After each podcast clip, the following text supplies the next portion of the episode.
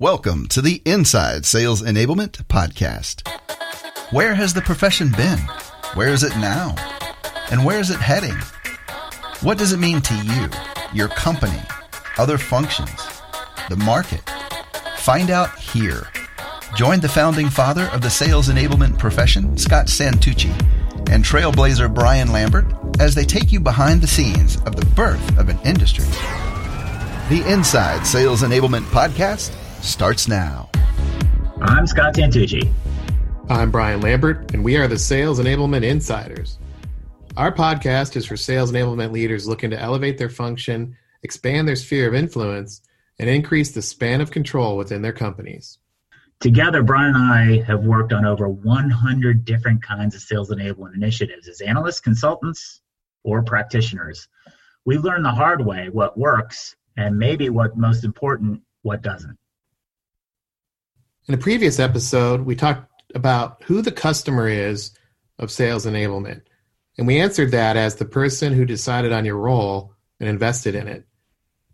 Your department often exists to, based on a challenge that someone in your organization wants to address, and how you scope it matters. And today we're going to talk about why you're in the specific situation that you're in. And we're going to compare and contrast the different situations in order to help you move forward in tw- next year's 2020 and also take action in a way that makes most sense for your organization. So, as usual, we start with a centering story to give our episode a theme. So, Scott, take it away from here. So we're recording after Thanksgiving, so we thought maybe a holiday theme would be would be very appropriate. And what holiday, what, what Christmas holiday story wouldn't be great without a, a whole conversation about Rudolph the Red-Nosed Reindeer? That's right. Lay it yeah, on so us. here, here, here we are at the Sales Enablement uh, Insiders podcast, and we've talked about things like um, Mendeleev and his periodic table. We recently talked about the Edsel. now we're talking about Rudolph the Red-Nosed Reindeer. And you know the story about Rudolph the Red-Nosed Reindeer. He's tired of just being viewed as a as a parlor trick. So him and uh, Hermey the Elf, uh, the elf, if you remember, he's the elf that doesn't want to be an elf. He wants to be a dentist. So they go off to just uh, to, uh, on their own journey, and they run into uh, that they they land on an island, and that island is the island of what? Ah, it's the actually the land of misfit toys. The land. That's right. The land of misfit toys. Yep. Thanks. And they run into the that that lion. His name's King Moonracer. Ah, And if you can, I didn't know that. I I didn't know thought- was King Moonracer. No. Is that the Uh, point of the story? No, just kidding. yeah, that's the point, right? To educate you on on Christmas tales. Uh, actually, Bob Britton, uh, I wouldn't be surprised if he would send you send you a note uh, because he he he likes the King King Moon Moonracer reference. Uh, but really, what is he the king of? He's this land of misfit toys, and there's all of these toys that aren't good enough uh, that were rejected by Santa uh, to give to give toys to kids, and one of them. uh, like one of one of these toys that's particularly funny to me is a kite and its misfitness is it's it's afraid of heights That's right. And you So, know, when I um, first watched this, you know, I was not creeped out at all of this children's tale. right so that there, there's all these different misfits and uh, king moonracer unites them and you know uh, brings them together and um, makes them find meaning and, and the like so that's uh, that's our story Wow, that's interesting. So, what the heck does that have to do uh, with sales enablement? Are, are you saying that, that we're misfits, or have we inherited misfit toys? Well, uh, it's a it's a story that that resonates. So this, it, how does it relate? Are, are- there's two reasons. So uh, for those of you who don't who don't know, Brian and I uh, were uh, were involved at, at Forrester you know, way back in as early as 2008, starting the sales enablement research practice. And back then, um, you know, there was a whole bunch of uh, what is sales enablement. There weren't a lot of definition for it. Now we probably have way too many definitions, and we're probably at the same I, I think we were probably more clear about what it was back then. But um, uh, a, a metaphor, we use this metaphor a lot to describe the role. And really, the role is, um, you know, the head of broken things. you are king moon racer of your own organization. Uh, you've been inherited.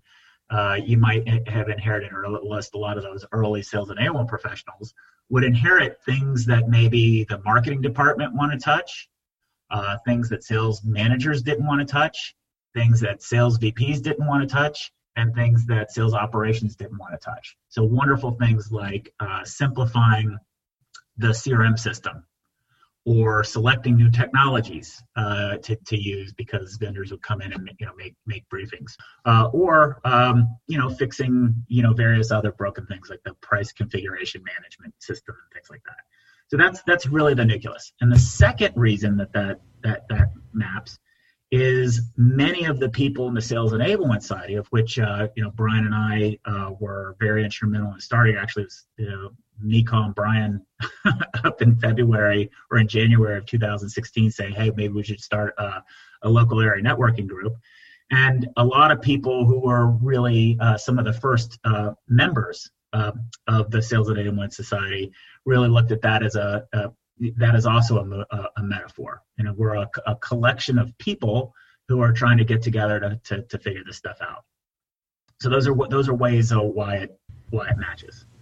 Yeah, that makes sense. And uh, you know, since that time, it continues. Um, and, and, maybe they're not broken things, but they're uh, the land of maybe cool and cutting edge things, such as you know AI driven coaching or role based uh, applications for learning, right? So not only have, uh, have sales enablement leaders maybe inherited broken things, but they're they're piloting some cool stuff too, right? So I don't know what what island that is, but hmm. I like the metaphor because in both both situations, um, these are items that that are uh, maybe one off or a little bit outside the norm of business as usual in both yeah the way yeah maybe it's sort of the it's the the island of broken things are you exist to fix problems.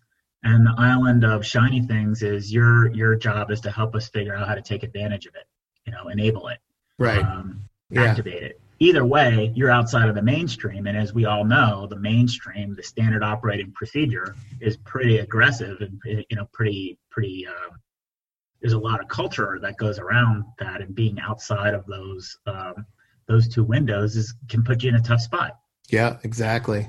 Uh, and it's also um, a tough spot because of the nature of the transformation that many companies are going under. I think when you look at growth today and what companies are doing to drive new business models, uh, new revenue streams, uh, evolve their platforms, uh, become become more of a you know all all inclusive one stop shop for technology and bring new capabilities to market, um, growth uh, it really becomes the mandate, and it's it's almost uh, anybody's turf. It could be products turf, marketing's turf, sales, obviously, um, and the CEOs uh, really trying to drive and pull these different lever- levers. And one of the levers that he or she is pulling is this idea of sales enablement as as a growth driver. Um, however, uh, you know, Scott, you and I have both talked about this. We don't see that an awful lot, but where those folks are doing it and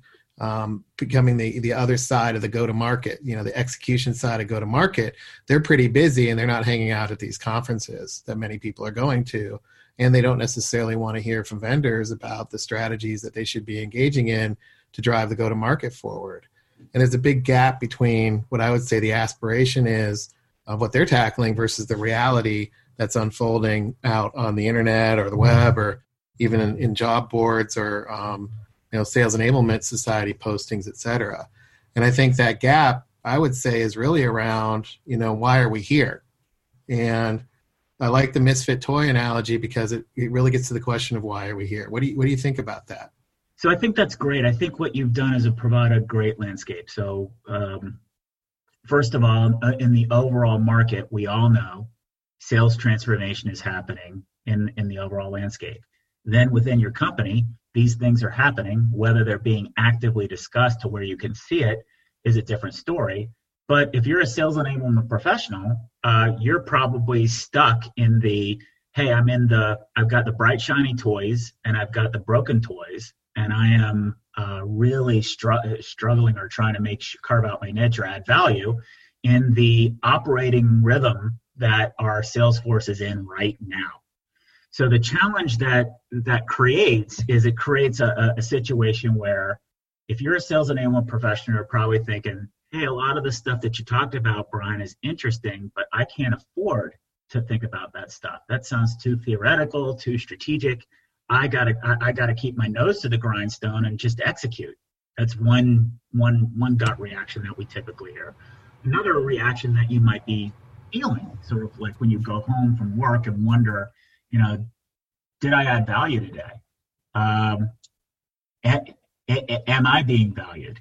You go go home and think about, uh, you know, talk with your talk with your spouse about whether you should get a raise or not, or you know whether or not you can go ask for you know the next round of funding next next next year. All of these different questions that you might going on in, in yourself, and you just don't know. Uh, why don't you know? Why aren't those things clear? You don't know because you don't really have control of managing expectations of what your department is.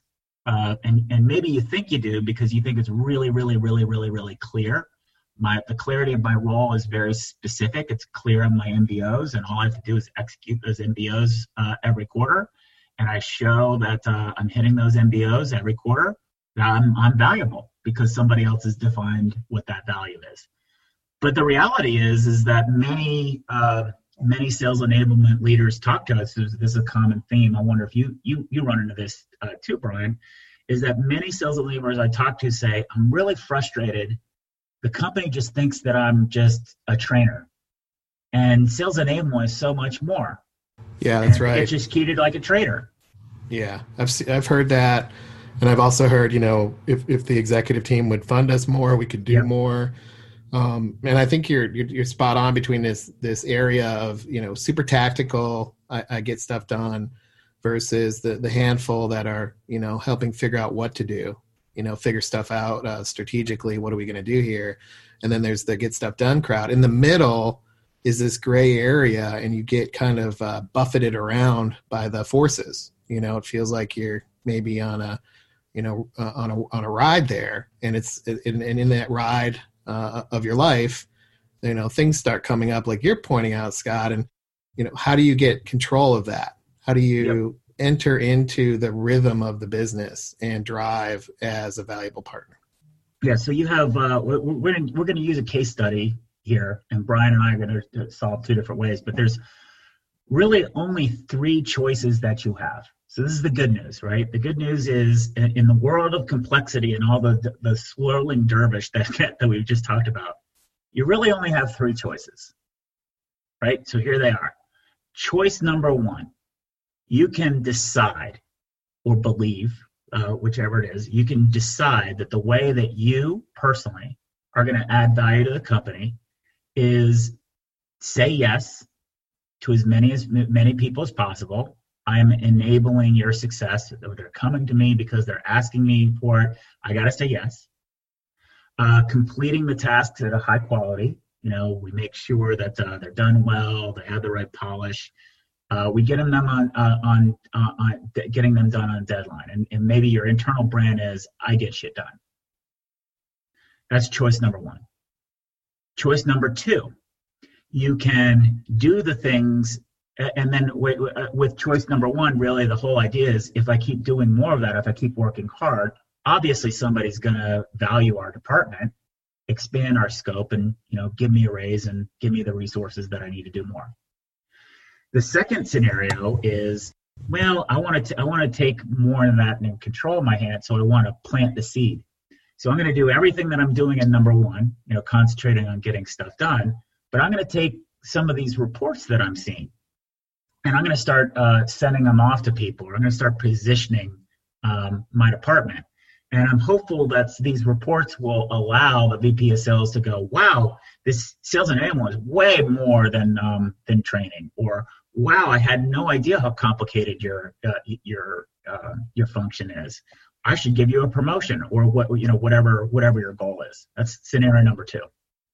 And scenario scenario number three is to campaign more proactively. Go and start talking to the individual uh, department leaders. Talk to them and give them insights about challenges that they're running into, and help them see what the real problems are let them let them dwell on it and then let wait to ask for your uh, you know how, how you can help and um, you know really illuminate and elevate the elevate the function so um, those are those are three uh, areas so number one if you're following along is to get stuff get stuff done Yep. Two would be sending up reports and data to help uh, in you know drive or. In, well, I wouldn't say data. I would say external reports. Because external reports. number three is you're providing insights, so that's your own data, your own analysis. Okay, and number two is maybe external thought leadership reports, etc. Yeah. Okay, gotcha. So, um, and then there's pros and cons to each of these, and but what we're going to do before we get into that is is tell a little bit of a have a situation that our listeners can um, participate in. So we're going to use onboarding, and the reason why we're going to use onboarding is a lot of people are engaged in that in some form or fashion. Um, and then and one, and then and then number two is if they're not engaged in it now, they probably will be at some point. So we're going to use that as a, a way to have a shared experience here. And what I'm going to do is I'll be I'll be uh, you know in camp one to get stuff done crowd um, and, and, and, basically talking about tasks, et cetera. And then Scott will be talking about, you know, uh, area three about being re- more proactively managing and defining the value contribution of the function. So from an onboarding perspective, you know, let's just say we we have a um, a, program already, and that program is a two week boot camp. We have um, regularly scheduled classes, and uh, the ask is by by the uh, management team, sales managers, as well as our bosses, to uh, look at um, how we shorten it, and then also how we add different skills to it. So that's the that's the simple scenario. Is that good with you, Scott? Sure. Okay. So I'll be reactive guy.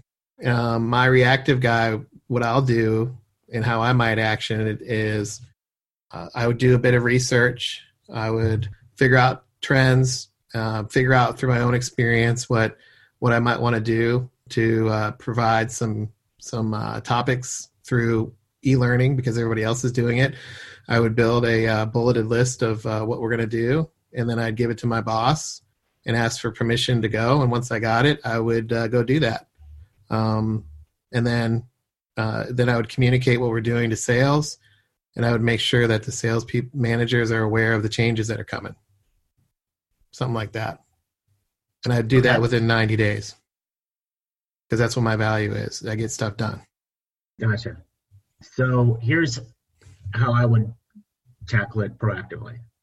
The first thing that I would do is I'd define terms. So this is a step that I know a lot of people hate to do, but I would define specifically what does an onboarded person look like? And i would define it in such a way that it was measurable. So i'd have some sort of scorecard of what actually constitutes an onboarded person the reason that i'd want to do that is because i'm going to be evaluated on the success of the onboarding program and i don't want a he said she said debate afterwards about whether or not it works or not what I what I know is because this is a step that I go through with a you know a lot of clients. I know there isn't a defined spec, um, and people because it's undefined, people have their own expectations for it. So, for example, a sales manager's expectation might be um, they've just gone through the course and um, um, um they can they you know they know how to work some of the basic functions, but I got to train them up on how to sell and then a um, a sales leader might think it's time to uh, time to quota is is when somebody's in the onboarding process. And if our sales cycle time is say nine months, it's unrealistic for me to be held to a spec of you know nine months because there's interactions with with sales managers and like. So I first want to define define the term. Then I'd want to analyze. So that's number one. Then once I've got the definition of the term, and uh, you know clarity of, of, of, what it is then i want to do data and the data that i want to collect is uh, i'm a big fan of baselining uh, so the next thing that i would do is i'd baseline and say given this definition how long did plast classes take to become onboarded. And I'd go through the data of all the, all the different past classes. I'd find a way to you know, say this is class one, class two, class three, and I'd simplify it because you're going to have so many different batches. Simplify it, to, you know, to a year, and figure out what that what that metric is. And you, I'd do a readout of that mes- metric, just that one metric, and that readout would be sort of informal, sort of, uh, hey, you know, I'm learning this. I'm interested in your in- input in this observation and um, you'll, you're going to find that uh, you probably don't have a, enough of the right data to do it. So publish that uh, to, to actually collect it. But you're also going to find that um, in many cases, because the, the, the, clients that I've done, the the time the expectation that management has of how long that takes is a lot shorter than what the reality of the data says. Uh, I'll give you one example. Uh, one example, one client we did this through, the management expectation was 12 months, and all of the data, the best class was 24 months to get to uh, a metric of onboarded. So now you're like, wow. Because then what that does is step number three, it allows you to evaluate the program. So you mentioned the cases that we currently have a program. Well, that's muscle memory the way we've always done things in my experience, what is the composition of that program? That composition is individual product mar- uh, managers want to have space in the onboarding program. So let's in our in our scenario, it's a it's a week. So I have to allot time for individual product managers to talk about their products. We have to allot time for the benefits people um, to talk about the benefits because this is new hire onboarding, right? So we want to provide benefit uh, training. And then, of course, we've got a huge slosh, uh, slot, slap of time because their sales operations people want to make sure that everybody knows how to use the CRM system. so we probably have a half day dedicated to, you know, learning how to use Salesforce.com. And along the way, we, we pull all these things together. We mix in some mixers. We meet the meet the management. Maybe we come in and you know, you know meet executives. And uh, as a result of that, what are what are people prepared to do? They're not really prepared to perform or, or, or really do anything. So they get released to the uh, to the sales managers. And now it's now are, are those people who've gone through that course are they onboarded or not? What, what do they do? So then i'd say based on the metric that we've agreed on so step number four based on the metric that we've agreed upon what should the curriculum look like? And do a gap analysis between the current curriculum and what the curriculum should look like now you have to make tough decisions and say because and the reason that I've done the analysis stages and shopped that around and included sales management beforehand is because they have context. So now I have some support to be able to push back and say, hey, the benefit training and the CRM system training and um, uh, you know the culture training, we're going to move all of that to just in time and we're going to make those modules. We're going to use e-learning for that, and um, uh, we're going to make that just in time available because a salesperson is only going to really pay attention to what the benefits package is when they need to execute the benefits package and make that make the choices. So let's make that information available there. And the second thing is you really only learn how to do the CRM system when you actually have a real opportunity. So how, how do you do that? How do you move those things just in time? Then the next thing is in terms of product training and the like, we'll, we'll simplify that. We won't have individual product heads uh, heads to provide it. We're going to concentrate on you know helping our reps uh, get first meetings, you know get get opportunities going and building pipelines. So we're going to redo the whole uh, whole course to be a lot more about the buyers that we're doing with in those scenarios, and say this is what our program is going to be, and invite uh, participants who can talk like customers. And we're going to do a lot of role plays uh, around that and make it really, really fun.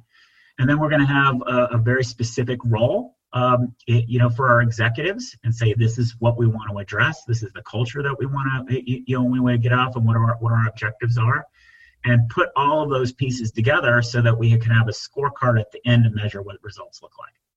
That's how um, uh, I tackle that. All right.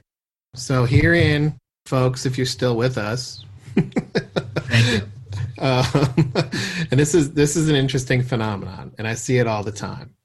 uh, mine was one minute.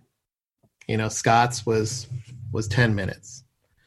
Um, mine was in the, the the mainstream bloodstream of what everybody knows and what everybody feels, and it felt like hell yeah, probably to people. Like that's exactly what we should do. Let's go. And then here comes Scott's, right? and and it's like, wow, uh, it, it's so different. You know, it's it's 900 times longer, 900 percent uh, longer. One uh, and uh, you know he's saying stuff that we don't talk a lot about, and I get uncomfortable with that. You know, this might be what you're you're hearing here in the car um, for those that are still with, because you know I've seen it in the past where people can't hang 10 minutes to talk about onboarding, and that's really what just happened. You know, in his proactive approach, we spent 10 minutes talking about a proactive approach to onboarding and there there are two reactions those, those that love that discussion scott and those that want to you know reach through the their their device and strangle you right yep. now and i wanted to highlight that because i purposefully went a minute on mine and i don't even know if it was right be honest with you. I don't know if people would agree with it. I really don't care because i'm taking action in 90 days. It don't matter because i'll be on to the next thing. Um, but with years at 10 minutes you know you're you're going to open yourself up for uh, discussion because of the the gap you're creating around being proactive. And i think this is the the challenge with the individual role but also the challenge with the function because it can feel a little sideways to the mainstream and uh, what i would suggest is people go back and re-listen to the proactive one because my guess is they couldn't they couldn't digest Scott's 10 minutes. Um, and they may have to listen to it two to three times, but we're only talking 10 minutes. And we're only, and we are talking about proactive, which everybody agrees is important. What's up with that? Right. So I don't know, Scott.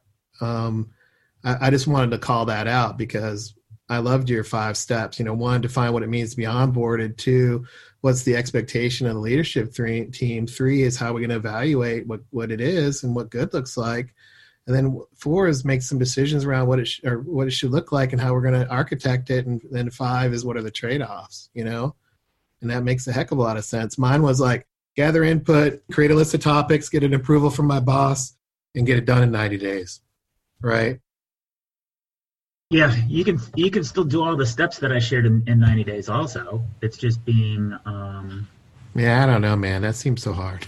I'm just kidding. it's it's it's it's not that hard. Uh, I know. The, I know. The, the thing, the steps aren't hard. It's being disciplined, and it's it's really just the the bedside manner of shopping the idea. Yeah, and it's also, um, you know, you talked about muscle memory um, the inertia, the muscle memory of the internal um, managers and leaders, that 10 minutes of space that you just occupied with the sales enablement folks on the uh, listening, those those folks would have to go and occupy 10 minutes of time with sales leaders, sales, you know, their bosses, etc. And if they're not comfortable doing 10 minutes, nobody else is going to be comfortable listening to them or working with them for 10 minutes. Um, and if they can't do 10 minutes, how are they going to tackle the, the root cause, you know, challenges to drive outcomes? And I think that's the difference between playing a misfit toys and being, um, you know, asked to do, get stuff done versus figure stuff out. And I would say it's a difference between reactive and proactive. So here's, yeah, I think here's what's an interesting observation is I, I like what you said about, uh, you know, 10 minutes of space. And I don't have 10 minutes and no one's going to pay attention for 10 minutes or whatever. Uh, guess what? That is the problem that your salespeople are dealing with right now. Um, if you want to be, um, I think that if you want to be a effective uh, sales enablement leader, you've got to be really uh, you got to put yourself in situations where you can be very empathetic with what the real you know the reality that your salespeople are, are are dealing with and if you're like most companies and you're you know offering a new capability or a new product set that's you know transformative in nature you're gonna have to be able to do that um, anyway right? So you're to have to be able to you you have to empathize with that because no matter what project that you roll out and, and what it does, if, if it's not addressing those issues, uh, how do you balance? Like for example, uh, how do you bring up a commercial insight? There's a lot of talk in Challenger Sale about oh you have to have a commercial insight, and you do a lot of training on a commercial insight. How do you actually bring up a commercial insight to a customer who doesn't have the 10 minutes to give you? It's sort of the same thing. Here's a commercial insight about how to how to tackle uh, sales operations or sales uh, sales onboarding.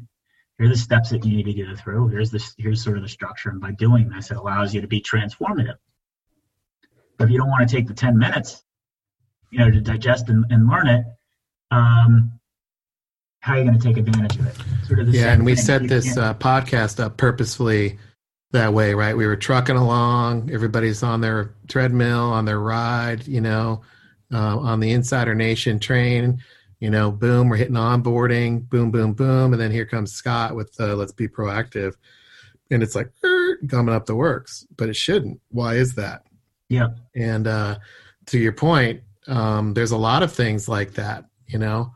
Not only you know what is a commercial insight but you know i have yet to understand what a buyer journey is or mm-hmm. persona. And we've talked a lot about this. These are overgeneralizations of reality that uh, salespeople have to deal with. So um, we just we just gave a little 10 minute dose of reality and i think there's a choice that people need to make and it's going to reflect in their function. Are we going to fit in and, and do the mainstream reactive work or are we going to uh, elevate the function elevate the role? And uh, that really gets to why are you here?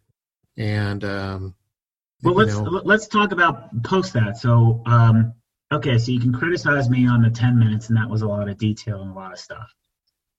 Let's talk about after so let's say brian you've executed executed your thing. Let's assume it goes well. What next? How are you perceived as being valuable? Um, what's the next thing? And um, you know that's that's about it. What's the next thing? With the least amount of headache because that was a little bit of head no no headache and nobody complained about anything. So we're on to the next one feeding the beast. Yep and actually let's feed the beast globally. So can you get on a plane for the next six months? Yep. So and, and that's really your your remit is going to be pretty much centered around sales op sales onboarding.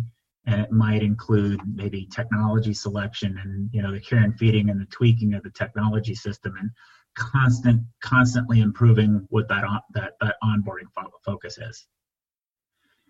Is that sales enablement is that going to help you change your focus uh, or the perception in the inside the company that you're just training because what is everybody else going to see the answer to that is no i mean everybody's going to uh, see you as the onboarding person, you're actually going to be reinforcing and, and hardening that expectation, and uh, you're going to be the king or queen of onboarding, um, and that's all that you're going to get boxed in. Yep. In that situation. So let's let's give the alternate situation. I rattle off those steps. I've been through this uh, been through this rodeo many times with uh, with many clients. Um, let me give you the other side of that ledger. Let's go back to because you actually did the work to come up with the data. Now I have insights. Those insights aren't external insights or reports from you know Forrester, Gartner, or whatever that our executives aren't going to read. They're actually real data about our company. And because I've challenged uh, people's conventional wisdom, I have lots of credibility. So who do I have credibility with? I'm building credibility with the sales uh, or the CFO and the sales leaders. So then they come to me and ask me, what should I do next? And then I'll say, well, let me put together some analysis to, to, to, to figure that out. Don't just answer. And then they then they give you the time and you come back with some thoughts and say, I'd like to read this out to a, a variety of different people. So what I what I what you typically find and this is common, right? So these are very, very predictable things, is that the inbound class of the, um, uh, there is commonalities about the inbound class. So if you're running an onboarding program, you learn a lot about all the new hires. where they come from, what their expectations are. So you collect a lot of information about what competitors are doing, other sales organizations doing, et cetera. So you can mine all that and provide information. The second thing that you can do is you can say, you know what? Um, you, you can make observations about how all over the place the, the classes are. So, for example, some people might hire uh, very transactional people, some people might hire very strategic people and say, here, here are our observations of our incoming class. Which do you, which type do you think is the spec that we're looking to hire for for our future success? And say, the answer is probably we don't know.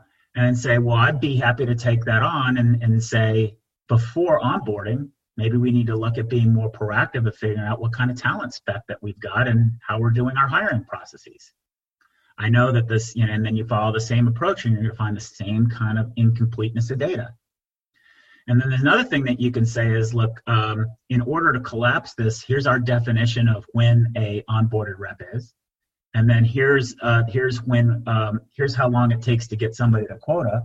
This gap in between isn't covered shouldn't this be the responsibility of frontline sales managers? Don't say it is the definition, get people to buy into that. And then say, I've noticed that we don't have a frontline sales coaching program. I'd like to promote, I'd like to provide that. So you get acceptance on both of those. Then you get to go put together a proactive budget and say, this is the, the headcount resources that I'm going to need to execute it. And these are the steps that I need to go. And you're going to get the funding to do it. So you've expanded your footprint now from just onboarding to now you're helping the, the hiring process and the coaching process. You might as well give your identity as saying, I'm, I'm manufacturing the hire to retire process and I'm, I'm scaling it and make it more efficient. That's going to attract the attention of your CEO.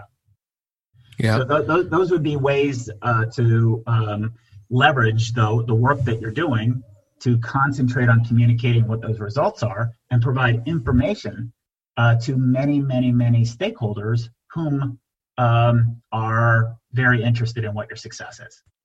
Yeah, and I will say, uh, as somebody who's implemented, um, you know, more proactively, uh, that this works, and um, you know, I want to give you some tips here uh, uh, in order to wrap this up. Uh, the proactive approach is definitely what uh, executives notice uh, especially the outcomes or the outputs of, of that more proactive approach. To do that, um, you know, do do what we did here. You know, first, I would say you've got to practice being proactive. Try outlining things in terms of three to five uh, actionable, uh, top-down uh, phases or chunks of work that need to happen, and see if it makes sense to you. And then shop that around uh, to leaders and ask them if that makes sense as far as an end-to-end approach uh, to thinking about uh, an issue. And, and in that discussion, you'll you'll start understanding root causes. The second thing is you've got to un- embrace this uncomfortable, this uh, discomfort of being more thoughtful and end to end. That pause we put into the the podcast here, where we did a pattern interrupt, you know, using neuro linguistic programming. Um, you know, we, we basically pattern interrupted you, got you into the mainstream, and then you hit you with something proactive. And for many people, my guess is you couldn't even process what Scott was talking about. You go back, re-listen to that, and then also, you know, make a commitment to being proactive and being uncomfortable at first in that uh, to get through it instead of just re, you know rejecting it. And then the third thing is is um, uh, when you look at this, uh, I would test your talk track out and not expect it to be easy. Um, if you can't get 10 minutes of people's time, you're, you're going to have trouble in your role. You're, you're, you're going to be an individual contributor in your role. So if you can't get headspace, for, you know, for 10 minutes, that's going to be an issue. And as uh, Jack Welch said, you know, control your own destiny or somebody else will. So those are the the four takeaways from this uh, episode here. Hopefully uh, we made you think and hopefully we're going to help you uh, be more proactive in uh, 2020 uh, scott anything you want to share before we go? Uh, no that's a that's a great wrap up i just say that you know the the benefit of being proactive is that you can do a lot better job of setting and managing your um, setting and managing expectations about what sales enablement is inside your company and what um, what to expect from your department. All right. Thanks, everybody, as always, uh, for listening. Please continue to give us the feedback. We've, we've heard from many of you uh, over the last uh, few weeks, especially with regard to our latest episode on uh, Who's Our Customer. Continue to give us that feedback uh, that helps us make our show better. Also, uh, continue to give us topics that you're wrestling with. the one that we talked about today, why are we here, is something that you guys have, have approached us with, and hopefully this was helpful. Uh, and then also reach out to us if you want uh, what we call a think it through buddy. You know, Scott and I like to, to talk in this proactive space. So if you want to talk stuff through, reach out to us and we're happy to do that. And uh, thanks so much for your time. We'll see you on the, the next episode of Inside Sales Enablement. Thanks for joining us. To become an insider and amplify your journey, make sure you've subscribed to our show. If you have an idea for what Scott and Brian can cover in a future podcast or have a story to share, please email them at engage at insidese.com. You can also connect with them online by going to insidese.com, following them on Twitter, or sending them a LinkedIn request.